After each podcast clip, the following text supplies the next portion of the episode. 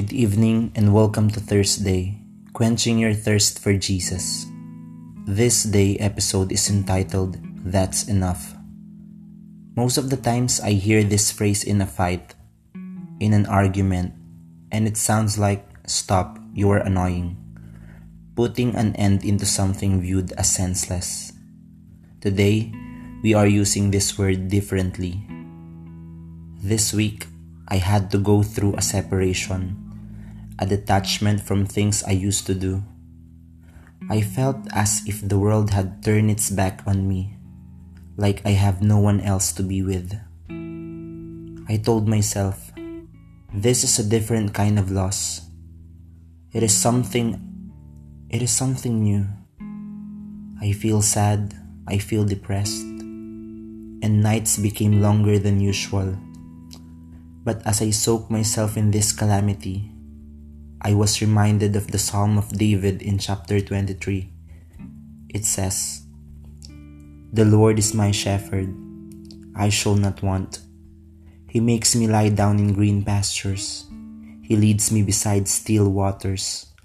He restores my soul. He leads me in paths of righteousness for his name's sake.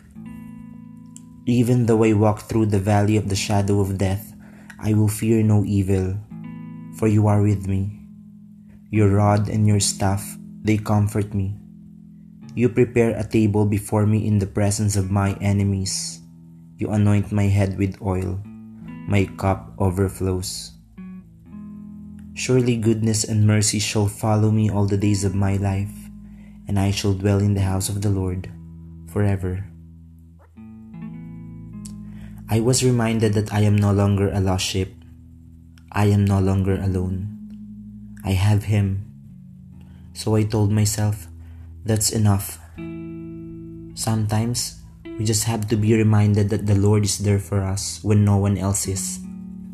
He is with us in every corner, every valley, every step that we make.